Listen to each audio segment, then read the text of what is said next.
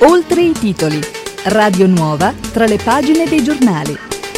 Oltre i titoli, gli approfondimenti, le interviste, le voci dalle Marche, a tutti un cordiale saluto da parte di Marco Morosini. In apertura di Oltre i titoli un doveroso aggiornamento sulle misure anti-Covid in regione. Le Marche in zona rossa per le prossime due settimane. Ad annunciarlo come di consueto il presidente della Regione Marche, Francesco Acquaroli, sulla sua pagina Facebook. Il ministro della Salute Roberto Speranza ha infatti comunicato che la soglia dei 250 positivi a settimana su 100.000 abitanti, su base regionale, sarà il criterio adottato per valutare le regioni che entrano in zona rossa. L'ordinanza sarà emessa dallo stesso ministro e andrà in vigore dal lunedì.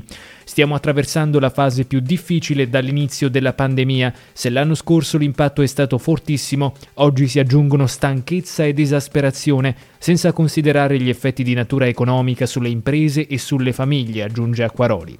È stato un anno difficile, ma dobbiamo avere la consapevolezza che questa lunga traversata con la somministrazione dei vaccini ci sta facendo intravedere una nuova fase.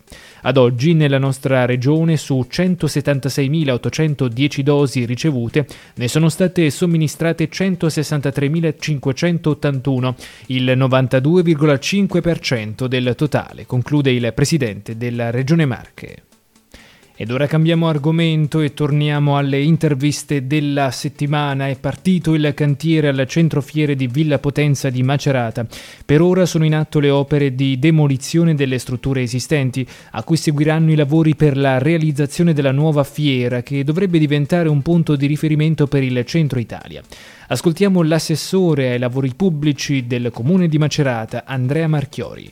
Cambierà sicuramente quello che eravamo soliti conoscere al centro fiere come struttura, ma ritengo che oltre all'aspetto estetico e all'aspetto edilizio dovrà cambiare anche il modo di pensare il centro fiere di Macerata, nel senso che abbiamo in mente di farlo tornare un centro di assoluto prestigio di tutta la provincia, ma direi del centro Italia, per iniziative fieristiche che via via sono andate perdendo di importanza e hanno fatto perdere di importanza e di centralità la città di Macerata rispetto al territorio che ci circonda. L'idea è proprio quella di eh, rinnovare tutto lo spazio ma anche ripensare gli allestimenti così da far rivivere anche tutta quell'economia che è legata alle fiere in ambito cerealicolo, eh, agricolo, vitivinicolo, insomma tutto il comparto dell'agroalimentare, ma non solo, tendo dall'agroalimentare per andare al tecnologico passando per il settore edile, insomma tutte quelle attività che hanno una connotazione con le imprese del territorio marchigiano, le PMI, gli artigiani, il commercio, eh, l'agricoltura, tutto quello che ruota attorno all'economia della nostra regione. Certo, lì però bisogna dirlo, c'è un problema di viabilità.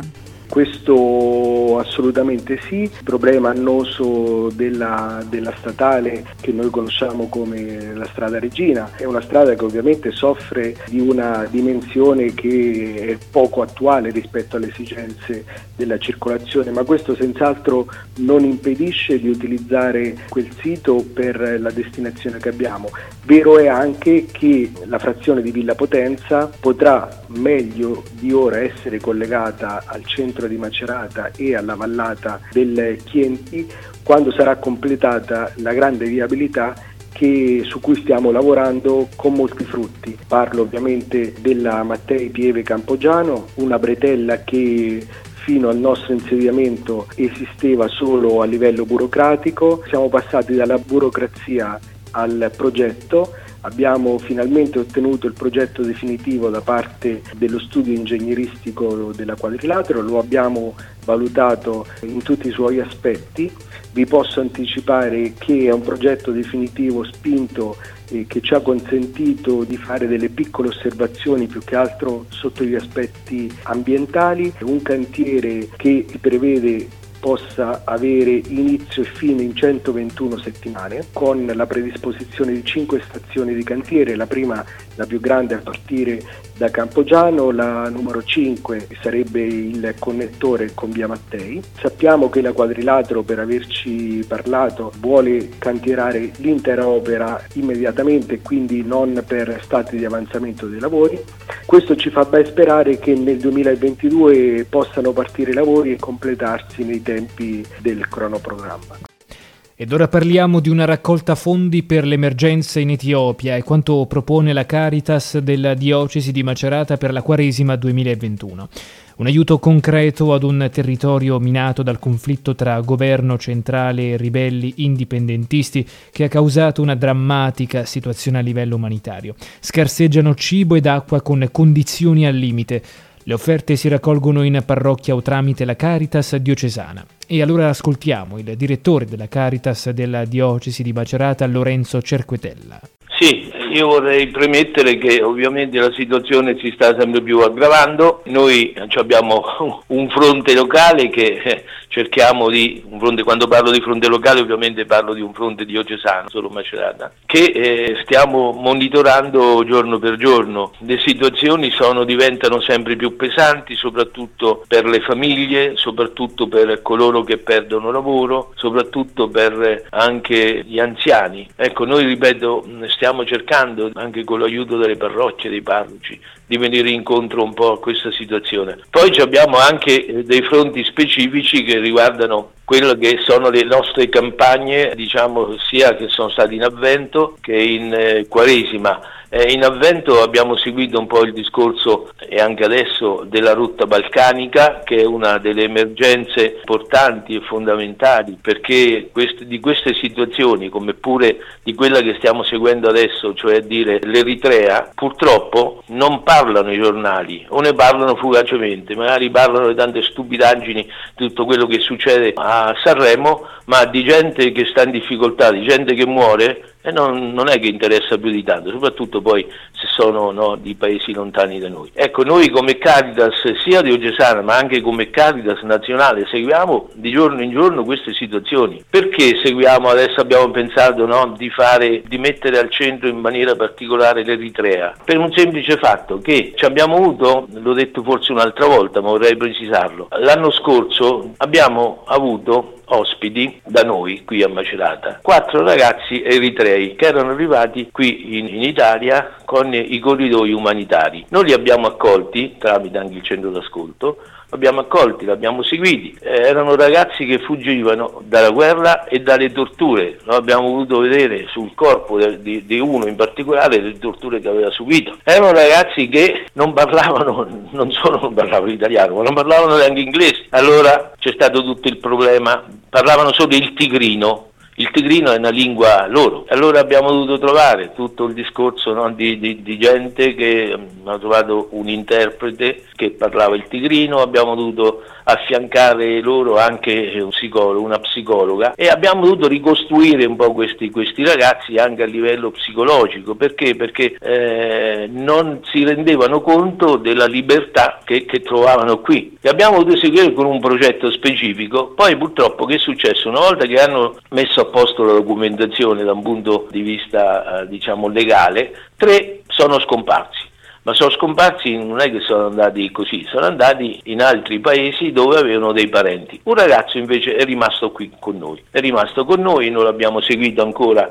questo, nel progetto, cioè lo abbiamo affiancato nel progetto di, eh, è uscito cioè dal centro d'ascolto perché bisognava farlo uscire, abbiamo trovato un appartamento, abbiamo trovato anche un lavoro presso una ditta qui nostra locale. Vorrei sottolineare che la Carita di Macerata è stata insieme ad altre tre Caritas a livello, nazionale, a livello nazionale, è stata una di quelle, ripeto, una su quattro, che sono riusciti proprio a trovare un lavoro questi ragazzi. Poi che è successo? È successo che questo ragazzo aveva la moglie, aveva lasciato la moglie giù, giovani, eh, tutta, tutti i ragazzi giovani, lasciato, aveva lasciato la moglie giù, a cui è nata una bambina Di conseguenza a Natale questo dice io bisogna vado a vedere questa figlia che non l'ho mai conosciuta. È partito per andare, per ritornare al momento a vedere no, la situazione, perché poi da sua idea era anche quella di portare la moglie e la bambina in Italia, eccetera.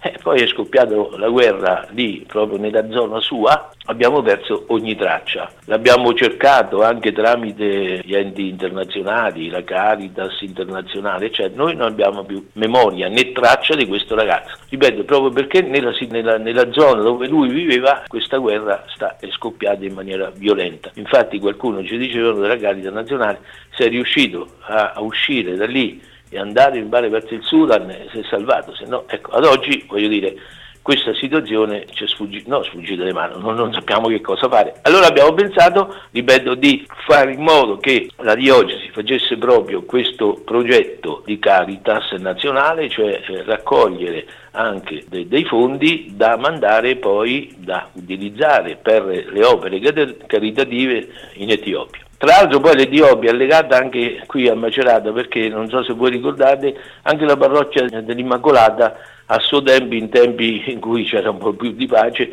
no, aveva un contatto diretto con una, con, una, con una, parrocchia, con una diocesi, non so, hanno costruito insieme anche con i fondi della parrocchia, hanno costruito un, un asilo, qualcosa del genere. Perciò ecco, il legame tra noi e l'Etiopia è, un legame forte. Poi ecco che cosa è successo, che io ho sentito la necessità poi di mettere, non potendo raggiungere tutti coloro che ci hanno fatto anche delle offerte, sia per il sostegno al lavoro, che era una campagna che avevamo fatto in, in avvento, che per la rotta balcanica, ho messo nel sito nostro e anche ho diffuso un po' in giro un ringraziamento a tutti coloro che sono, ci hanno dato dei fondi proprio no, per eh, la rotta balcanica e il sostegno al lavoro, cioè dire per l'attivazione di eh, progetti che servono a venire incontro a chi ha perso lavoro, a chi lo cerca, perché la situazione purtroppo è abbastanza grave.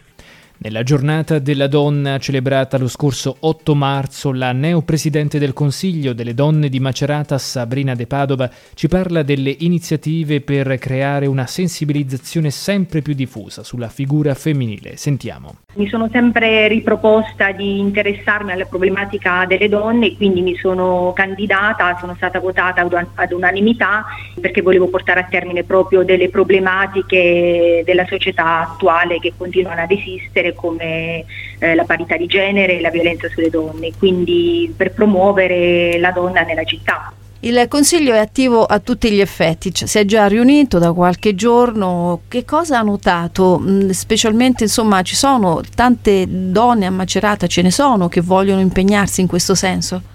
Sì, abbiamo tantissime associazioni in tutti gli ambiti, veramente è un, un, gruppo molto folto di personalità, di persone che fanno parte appunto delle associazioni che vogliono aiutarci e contribuire a queste problematiche, molto attive e molto preparate.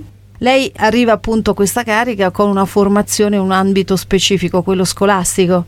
Sì, sono da 25 anni un insegnante e ho lavorato nelle scuole medie superiori, ho iniziato dalla Lombardia a fare la gavetta nel Veneto e qui a Macerata, quindi avendo a che fare con i ragazzi di una particolare fascia d'età, un'età molto particolare. E infatti nel Consiglio delle Donne abbiamo proprio proposto delle iniziative in cui eh, inserire delle figure specializzate nel mondo della scuola che secondo me dovrebbe essere fatto dalle scuole elementari, materne, medie, superiori, proprio per preparare eh, la mente dei ragazzi, una, proprio plasmare la mente dei ragazzi per puntare principalmente sul rapporto sano di coppia. Infatti il, il problema eh, della violenza sulla donna è un problema molto sentito che purtroppo non tende assolutamente eh, a diminuire perché i femminicidi sono all'ordine del giorno, è come un bollettino di guerra che non si riesce a bloccare e quindi formando diciamo, i ragazzi pian piano nelle scuole costantemente speriamo di ottenere qualche risultato.